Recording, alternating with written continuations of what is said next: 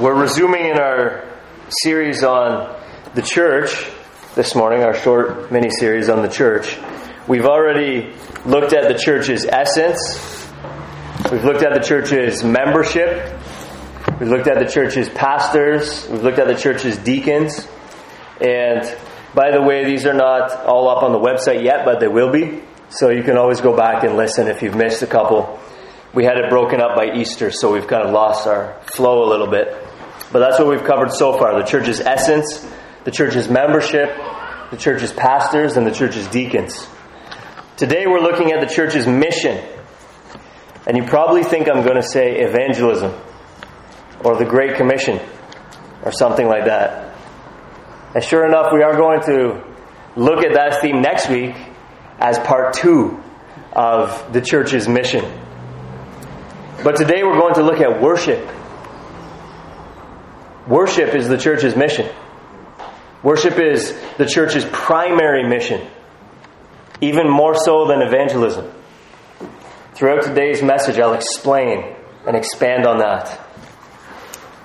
I've said before that the role of pastor is like a shirt that I wear. There was a point when I put it on, but before that, I already existed. I was already me. In fact, I was already a Christian. And there will be a point when I put off this role of pastor. And after that, I will still exist and I'll still be me and I'll still be a Christian. An important implication of that is that being a pastor is not who I am. And that's important for me to remember, to remind myself from time to time, so that I remember first to be a Christian. Pastoral ministry has to fit in around being a Christian. Being a Christian is my priority. And I mention that simply to make a comparison or to illustrate something. Likewise, or in like manner for all Christians. Our role as evangelists is like a shirt that we put on for a time and then we will take off. We won't always be evangelists, but we will always be worshippers.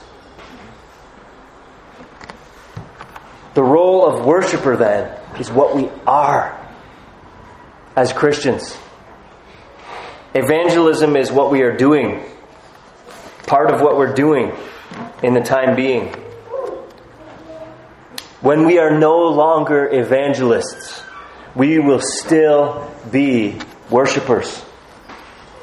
Listen to Revelation chapter 5 and verse 13. This scene in heaven. And I heard every creature in heaven and on earth and under the earth and in the sea and all that is in them saying, To him who sits on the throne and to the Lamb be blessing and honor and glory and might forever and ever. And the four living creatures said, Amen. And the elders fell down and worshipped. Habakkuk chapter 2 and verse 14 tells us that one day the knowledge of God's glory will fill this world as the waters cover the sea. When all of that happens, we will be worshippers worshippers. Still, though no longer evangelists. This morning we're focusing on Romans 11 and verse 36, which I read for you a moment ago. But since it's so short, I'll go ahead and read it again. For from him and through him and to him are all things. To him be glory forever. Amen. We see here that redemption, like all things, is for God's glory. Let me explain that. Romans 11:36 teaches that all things all things are for God's glory. Not only from him are all things, in other words, everything which exists except God himself is from him. Not only through him are all things, in that he sustains and holds everything together and enables everything and sovereignly ordains and providentially unfolds everything, such that everything can be said to be through him, but also to him are all things. All things are to God. It's another way of saying that all things are essentially for God. From Him and through Him and for Him are all things. That is for His benefit, so to speak. Another way of saying that is that all things are for God's glory. That is the intention of things, all things, is that they would manifest God's glory. That they would make God's glory known and that through all things we would perceive God's glory. Through all things we would acknowledge God's glory. God's glory is His weight. That's quite literally what the word glory means weight. Like something weighty, something important, something majestic, awe inspiring, something grave, not necessarily with negative connotations, but something heavy, something that we really need to reckon with. All things are to show us the majesty, the importance, the weight of God's glory, to testify of that. I've said before, but I'll say it again. When Psalm 96 says, Ascribe to the Lord the glory due his name. It's simply recognizing that which already is his. So you don't make someone the author of a book by ascribing authorship of a book to them. You don't ascribe, or you don't, pardon me, grant speed to an Olympic sprinter by ascribing speed to them. You're simply recognizing what's already there. And so God doesn't actually become more glorious as we see and perceive His glory. God doesn't actually become more glorious as we acknowledge His glory, as we praise Him. And yet, nevertheless, it's right to praise Him. It's right to ascribe or give glory to Him because that's the end for which all things were made. From Him are all things, through Him are all things, and to Him. That is, to the praise of His glory, for His glory are all things. And redemption is a thing. Right? The redeemed, the people of God, are a thing. So from Him are the people of God. And through Him are the people of God. And to Him, for His glory are the people of God. This verse then teaches us in a general way, by implication, what Isaiah 43 and verse 7 makes explicit. Your blessedness in salvation, your blessedness in salvation is incidental in some sense. Look at Isaiah chapter 43 and verse 7.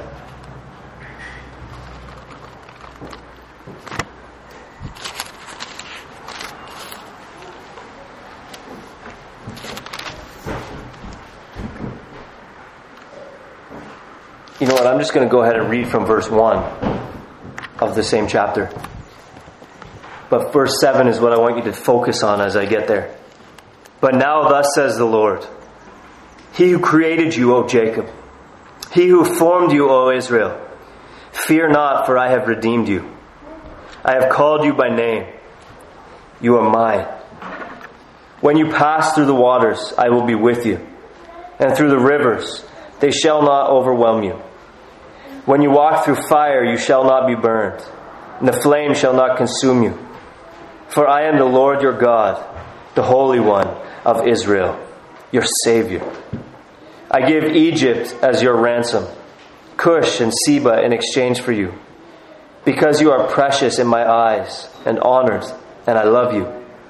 I give men in return for you, peoples in exchange for your life. Fear not, for I am with you. I will bring your offspring from the east, and from the west I will gather you. I will say to the north, Give up, and to the south, Do not withhold. Bring my sons from afar, and my daughters from the end of the earth. Everyone who is called by my name, whom I created for my glory, whom I formed and made. You see that? Anyone who has a share in Isaiah 43, anyone who can say that when I pass through the waters, God will be with me. Anyone who can say, when I pass through the rivers, they shall not overwhelm me. Anyone who can say, when I walk through fire, I shall not be burned, and the flame shall not consume me. For the Lord my God, the Holy One of Israel, is my Savior. Anyone who can say that also has to say, I have been created for His glory. He formed me and made me.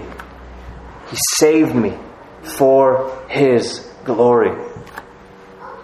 Ephesians 1 is a beautiful exposition of the gospel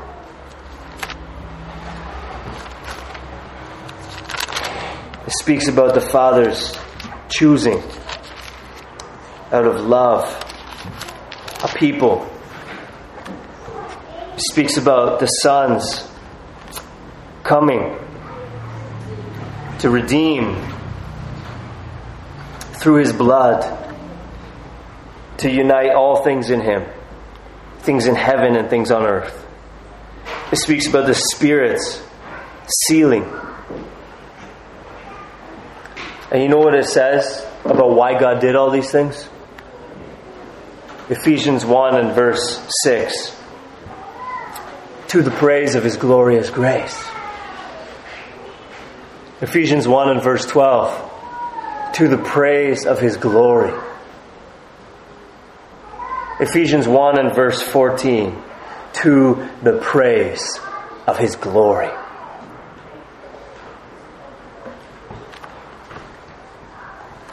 Your blessedness in salvation is incidental in some sense. There's a sense in which it so happens that you are blessed by salvation, but that's not really the main point of salvation. This is backwards from the way it's so often presented to us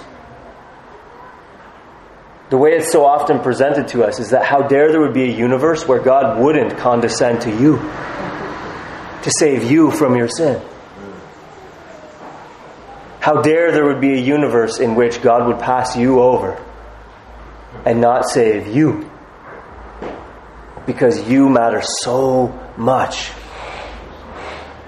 The way the scripture talks about it. Yes, we were loved by God with an everlasting love. Yes, at great cost, He redeemed us for Himself. Yes, even as I spoke about on last Sunday morning, the servant of the Lord sees the results of his work and is satisfied. He's glad that you're his, he's glad that you belong to him. But you understand that the way that the scripture speaks about salvation is that ultimately it's for His glory. So we shouldn't be focusing on just how much we matter and therefore the Lord saved us. We should be focusing on just how gracious grace is. Just how undeserved our salvation is. Just how far God has condescended to us. These sorts of things in order that we might glory in the God of our salvation. And in that sense, our blessedness is incidental. Your whole life, your whole life is not about you.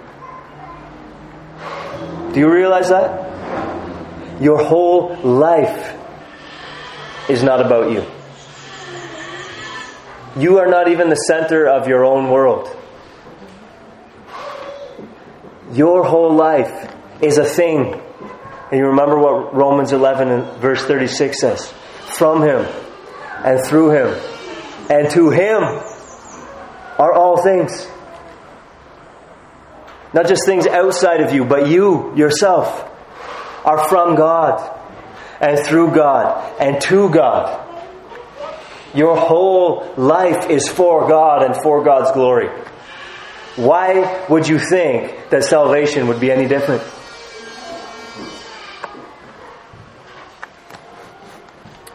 You, Christian, have been saved for God's glory. We, Christians, together, having been made a people, having been put together as the church, universal, and a church, locally, by extrapolation then, exist for God's glory. Our main purpose is to glorify God. In view of this truth, then we, the redeemed, should figure out how to do what we ought as best as we can namely, to glorify God. And first, I'll start by acknowledging that the redeemed, like all things, should glorify God simply by doing the things that our nature was designed for. So, a rock glorifies God simply by being a rock. When we go out and we see a landscape, it glorifies God simply by being a landscape, by being that which it was created to be, that which by nature it is. And likewise, we, the redeemed, glorify God simply by doing the things that our nature was intended to do. Romans 11:36 again, from him are all things. Humanness is a thing. Humanness is from God and through God and to God. Just as birdness, so to speak, is from God and through God and to God. Or waterness. You understand? Just as the sea is from and through and to God, and birds are from and through and to God, and they give glory to God simply by being the sea and by being birds. We humans give glory to God simply by being human, as we are intended to be. what are we intended to be? To do? Well, among other things, fill the earth and subdue it, as Genesis 1:28 says. We talked about bringing light, order, and life when I was preaching on that section many months ago. This includes many different activities. Certainly work. Genesis 2:15 tells us that God put Adam in the garden to work it and keep it.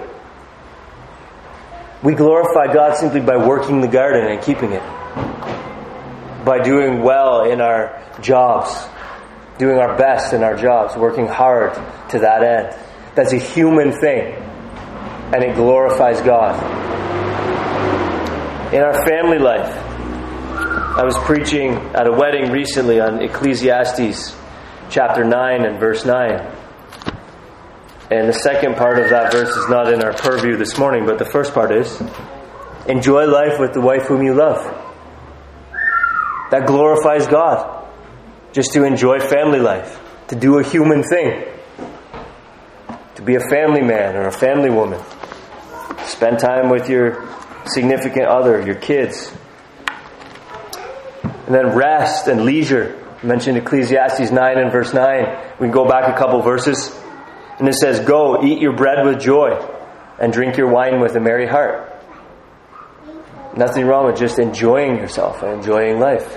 All of these things are part of God's design for us in just being human. And so, as we go about our lives, we are, when we are doing human things, when we're acting humanly, we are, in a sense, glorifying God. And we ought to do it with explicit thankfulness to God. Romans chapter 1 and verse 21 talks about the depravity of the human race, saying that although they knew God, they did not honor Him as God or give thanks to Him. As we enjoy life with the wife whom we love, as we eat our bread, as we drink our wine, as we work and keep the garden that's in front of us, so to speak, we should do it with thankfulness to God and honor Him as God in the midst of it. Our attitude should be Godward. All of this is what we might call being worshipful. Worshipful. We're doing things other than worship, and I'm going to expand on that in a second. We're doing things other than worship, but we're doing things with a worshipful attitude. This is the way that we ought to go about our lives for the glory of God by being worshipful as we do human things. As 1 Corinthians 10:31 says, whether you eat or drink or whatever you do, do all to the glory of God. So, like all creation, birds, water, rocks, whatever, we glorify God by doing the things that our nature was designed for.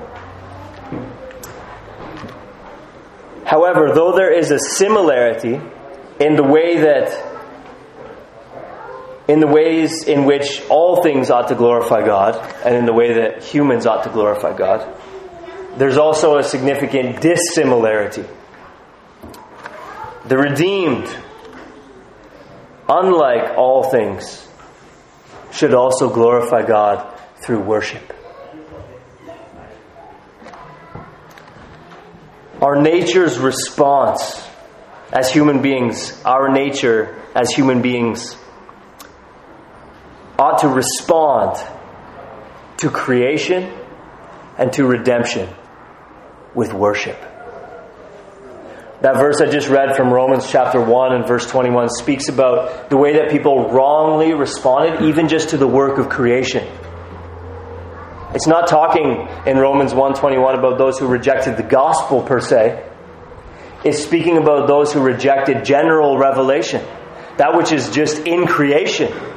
They did not honor God or give thanks to him. The implication is that even those who don't know anything about the gospel ought to honor God. Our human nature was designed to honor God and to give thanks to Him. The response of our hearts then to creation ought to be to worship. We ought to look around and see the birds in the heavens. We ought to see the fish in the sea, the environments in which they fly and swim, respectively. We ought to look around at the foliage all around us and worship and think to ourselves, what a God made all of this. How great He must be. And we ought to worship. The gospel doesn't decrease our obligation to worship. Like, Jesus died for our failure to worship, therefore, we don't have to worry about our failure to worship anymore. Why worry about the duty to worship since we're free from the law? We used to have the duty to worship, but now we don't like words like duty because Jesus died for our sins. You see how backwards that logic is? If even those who don't know anything about the gospel have the duty to worship, then those who not only see everything that everyone else around sees, but they know the God who has come in Christ to redeem. They ought to worship all the more.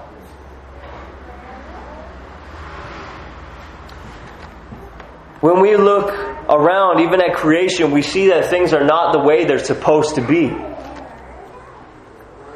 You see some things that are not the way they're supposed to be, and you can attribute them to human involvement. Like when you find, for instance, turtles or fish stuck in those plastic things that they put around cans and bottles. Without our pollution, those animals wouldn't be suffering. And so you can attribute those things kind of directly to our activity and our involvement. But when you see earthquakes and tsunamis, and when you see wildfires, and when people lose their lives, when you see miscarriages, when you see all kinds of brutal things that we have no control over, you realize that though this world is still in many ways very beautiful, there's something wrong with this world. And you read your Bible, and in Genesis chapter 3, you learn that it's because of sin. God said to Adam, Cursed is the ground because of you. No one would die in a tsunami if it wasn't for Adam's sin. You understand that? No babies would be miscarried if it wasn't for Adam's sin. The thing that is wrong with this world is sin. You go on and you read that God, though He formed everything for His glory, and though His original creation rebelled against His design, and He who was intended to be a steward of creation,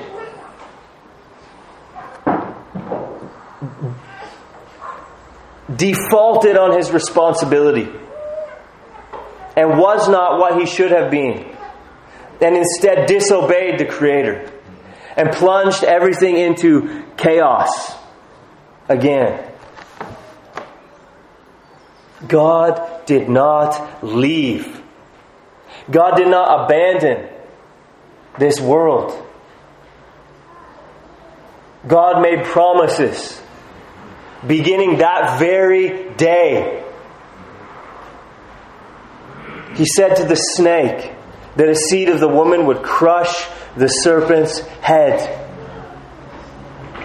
He went on to promise over and over again in Scripture the things concerning our salvation from the misery into which Adam plunged us. We finally come in the New Testament to Jesus.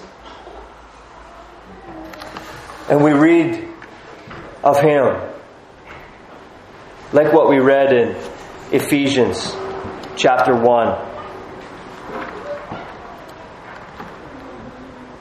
That he would unite all things in him things in heaven and things on earth.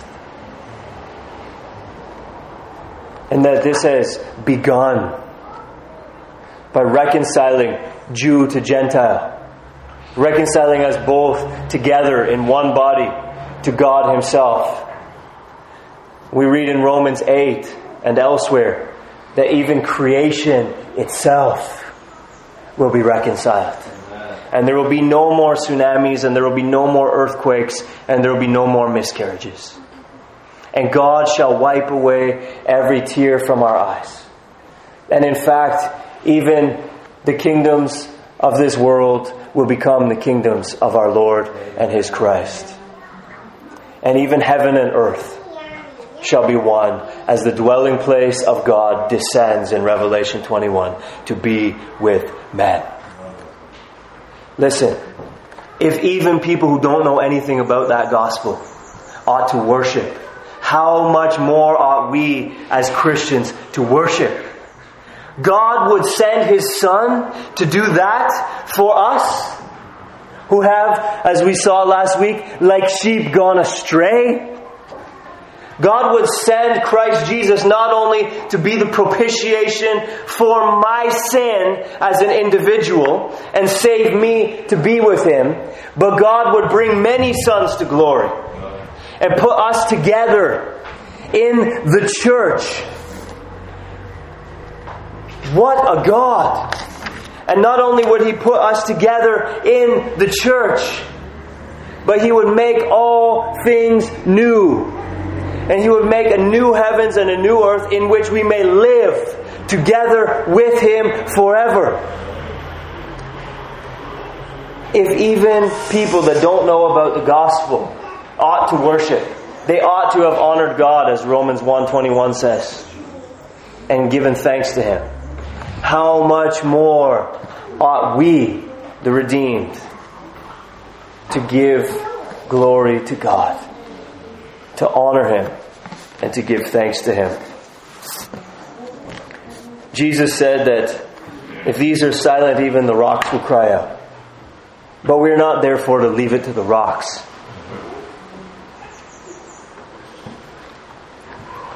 As Psalm 96 says, ascribe to the Lord the glory due his name. Oh, sing to the Lord a new song Sing to the Lord, all the earth. Sing to the Lord. Bless his name. Tell of his salvation from day to day. We ought to worship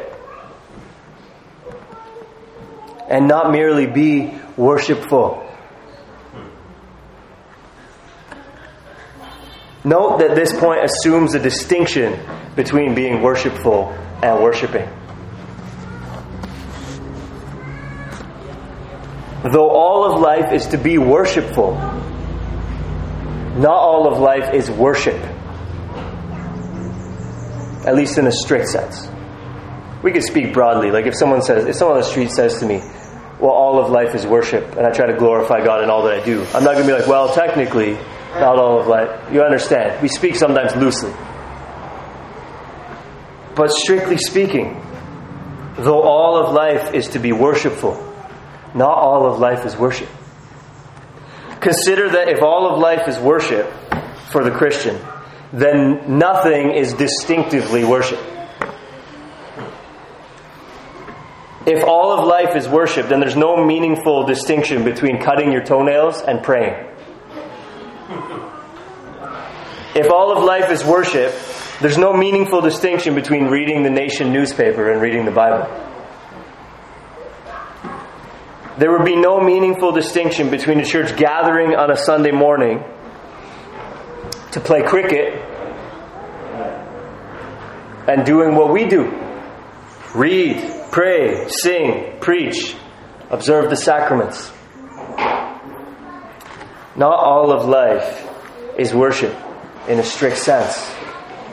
We ought to, we ought to actually worship and not only be worshipful. You ought not to go through your life cutting your toenails and reading the nation newspaper and doing all things for the glory of God, but never singing to the Lord a new song. Never telling of His salvation from day to day. Never crying out, Hosanna, blessed is He who comes in the name of the Lord always leaving it to the rocks to cry out. Because for you, you can't be bothered to cry out because all of life is worship. You understand? God has appointed that we also worship in addition to simply being worshipful. He's appointed both rhythms and elements of that which is truly worship. Let's consider both in turn. First, God has appointed rhythms of that which is, to- which is truly worship. And I say rhythms as opposed to time slots because I can't make the case biblically that you need to worship from 8 a.m. to 9 a.m. or 6 to 7 p.m. or whatever the case may be. But the point is that there's a rhythm to life. God intends for us to worship and then be worshipful until the next time we worship and then worship again, and then be worshipful until the next time we worship. and then worship again. You understand? There's a pattern, there's a rhythm that we're either to be worshiping or being worshipful.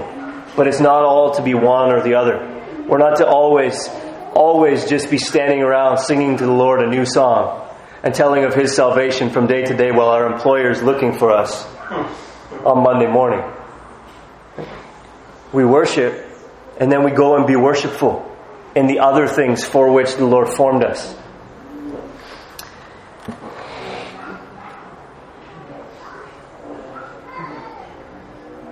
You can't just say to God, I'm always worshiping, because the fact is that you're not. If you never set aside time for worship, then you're never worshiping. It's not that you're always worshiping, it's that you're never worshiping. It takes time and set aside time to worship. And this is why I talk about rhythms. God has appointed that there would be rhythms in our lives. Time when we're engaged with God. And you should be worshiping both daily and weekly. According to the scriptures, God's mercies are new every morning. And the logic of the scripture is ascribed to the Lord that which is due his name. So if the Lord's mercies are new every morning, is he due worship every morning? You understand? Could it be appropriate for a morning to go by in which Romans chapter 1 and verse 21, in which, as Romans 1 and verse 21 says, you do not honor him as God or give thanks to him? Could that be appropriate when the Lord's mercies are new every morning? We ought to be worshiping God daily. Every day He's due worship.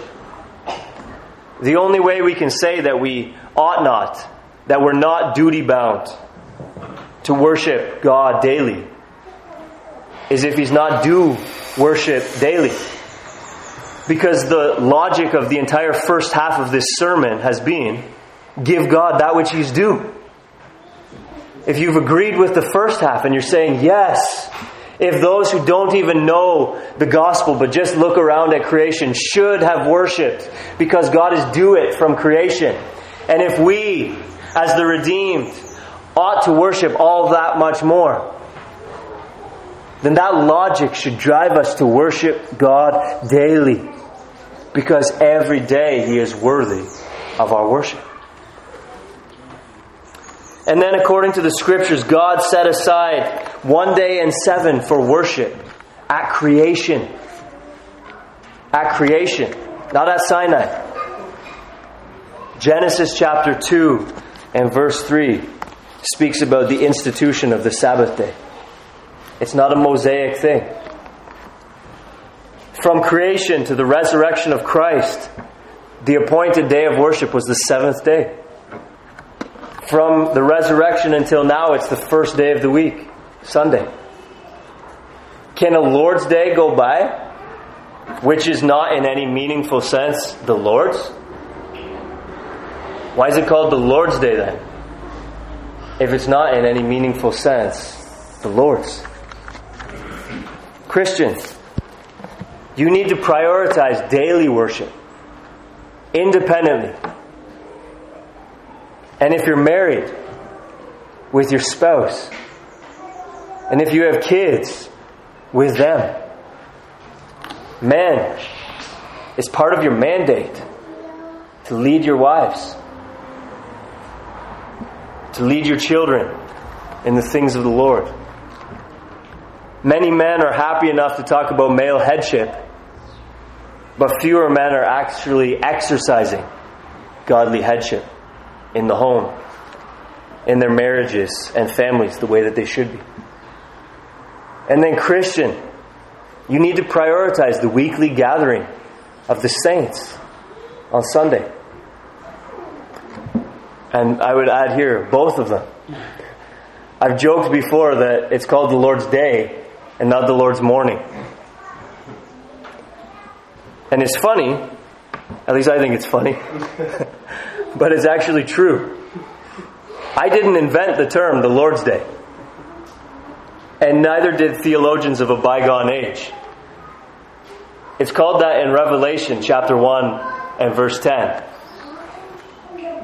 by the Apostle John himself.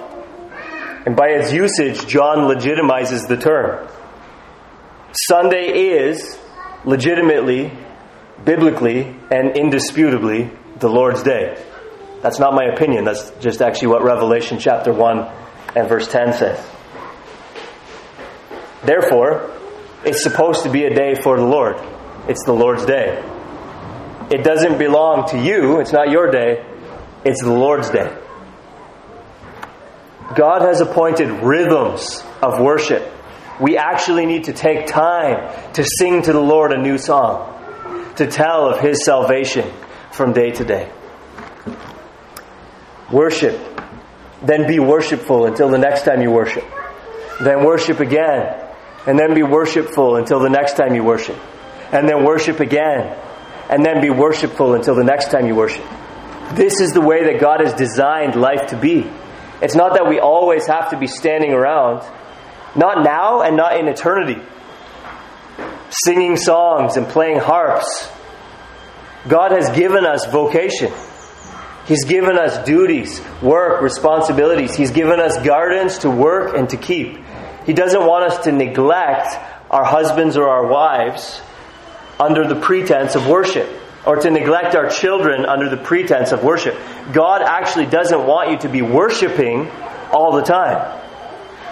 He wants you to be worshipful all the time, and He wants you to embrace the rhythms of worship that He has indicated we ought to in His Word.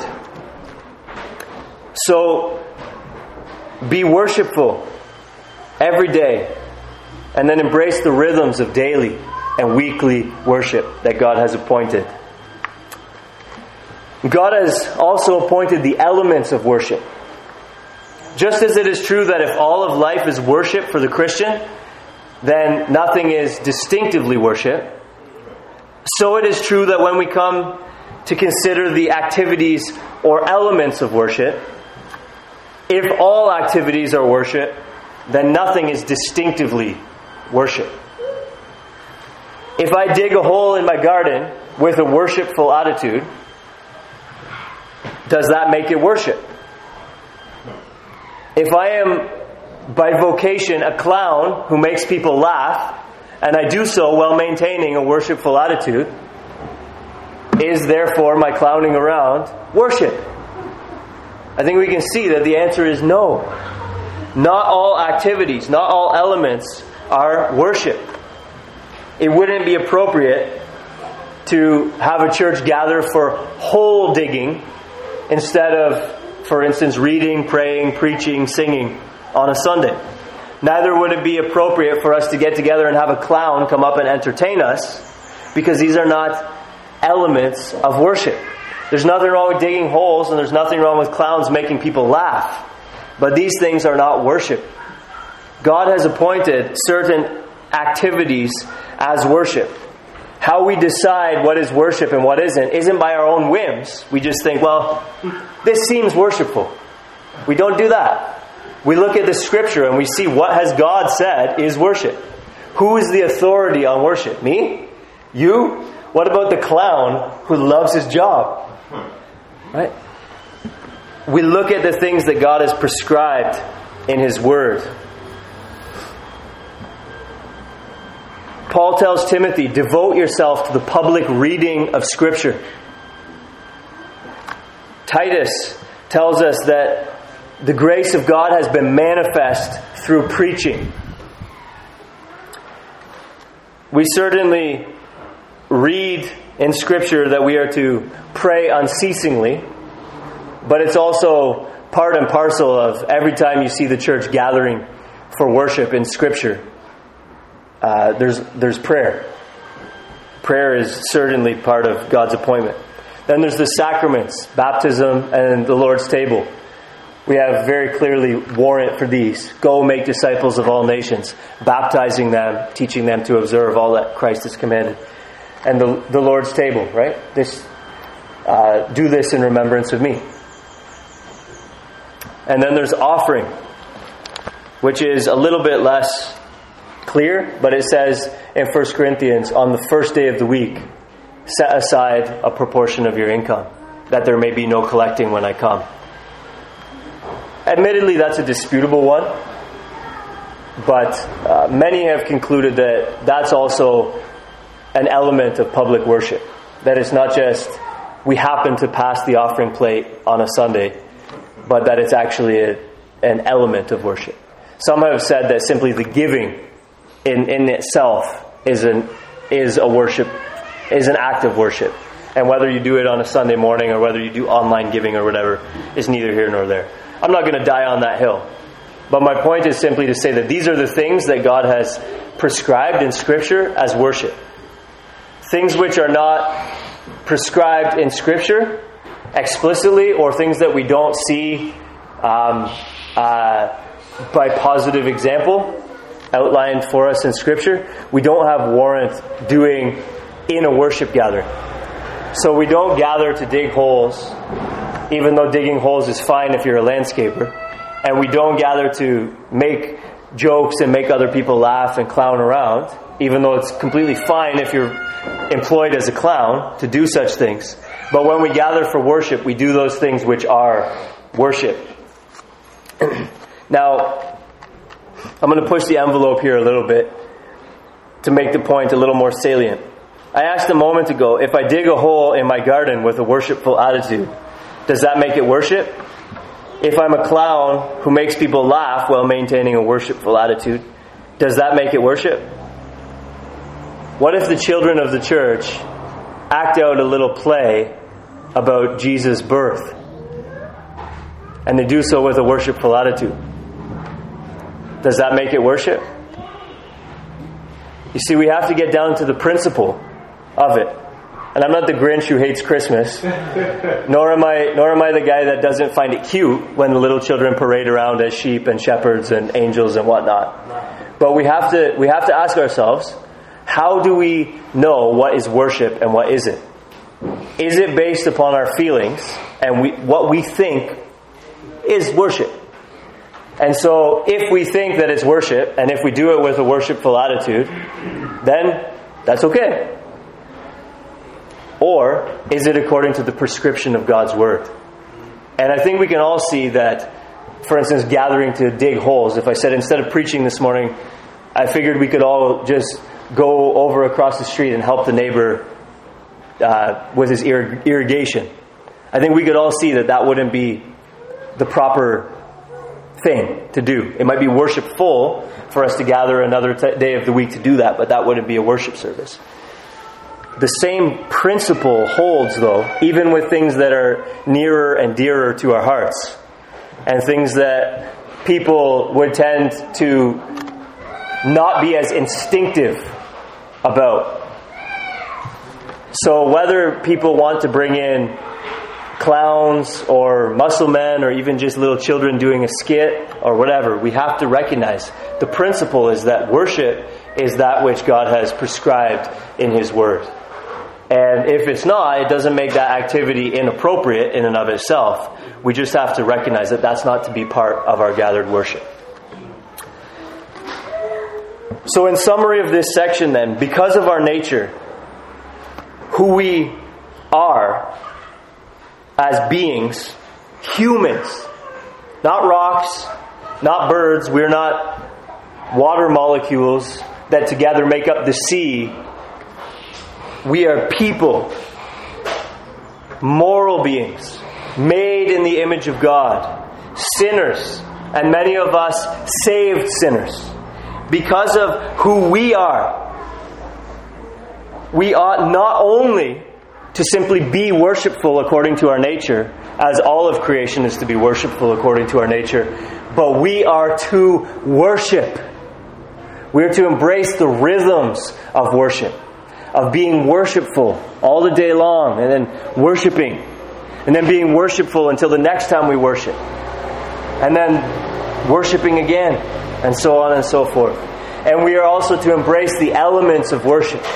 We are actually to do the things that God has prescribed in the Scripture. Read the Scripture, preach the Scripture, listen to the preaching of the Scripture, pray, observe the sacraments, take up an offering, contribute to the needs of the saints. These are the things that we are to embrace and that we are to do, recognizing that this is part of what it means for us, not only as humans, but as sinners saved by grace. This is the right response of our hearts to God. This is our mission. This is our purpose to be to God. As a church, to be to God. As a church, to be a worshiping church. To embrace the rhythms that God has appointed, to embrace the elements that God has appointed for His glory. This is what we ought to be as a church. This is what we ought to see as our primary mission. As I said next week, we will talk about evangelism. And those of you who know me know that I am very strong on the importance and the duty and the responsibility and the practice, not just the theory of evangelism. And so this is in no way intended to diminish that, but it is to recognize that long after evildoers have been gathered out of God's kingdom. Long after the whole earth is full of the knowledge of the Lord's glory as the waters cover the sea. Long after we see not through a glass dimly, but face to face, we will still be worshiping. And so, just as I need to see that it's more fundamental to my identity that I'm a Christian than that I'm a pastor, so we need to see that more fundamentally, we as Christians and we as the church are worshipers than evangelists. And we got to keep our focus then on worship. We need to make it a priority. You've probably heard before, whether from me or from someone else, whether in this context or whether in another, an illustration something like that which I'm about to share with you. You imagine a large in ground pool. And you have at the side of the pool a big mound of sand, a big pile of marbles, a big pile of tennis balls, and a big pile of footballs. If you take the in ground pool and you fill it with sand, you can't fit any of the other things in there. No marbles will fit, no tennis balls will fit, no footballs will fit. Conversely, if you start with the footballs, then you can fit in some tennis balls around them. And then you can still fit in some marbles around them. And finally, you can fit in some sand around them. If your goal is to get some of each into the in ground pool, it makes sense to start with the footballs. Worship ought to be in our schedule, in our hearts, in our priorities, like footballs, not like sand. We don't fill our lives with everything else and then hope that we can fit a little bit of worship in afterwards. We start with worship. We start with the rhythms of worship that God has woven into this world the daily, the weekly. We put those in our schedule as fixed points. There are, there are fixed points in your schedule. I hope you know that. There are things that you don't move unless you need to, like work. You don't presumably just phone in half the time and say you're not coming. And if you do, you won't be there for long. There are fixed points where you just say, I just can't because I have this prior commitment. Worship should be like that, you know. Where whatever else we do, we walk with God. We're not just worshipful people, but we set aside the time to embrace the rhythms of worship that God has put in place. Then we fill in the other things around that. Other things which are important and legitimate. As I said, neither on this side of glory nor on the other side of glory are we to be standing around singing and playing harps all the day long. God has designed us for multifaceted activities.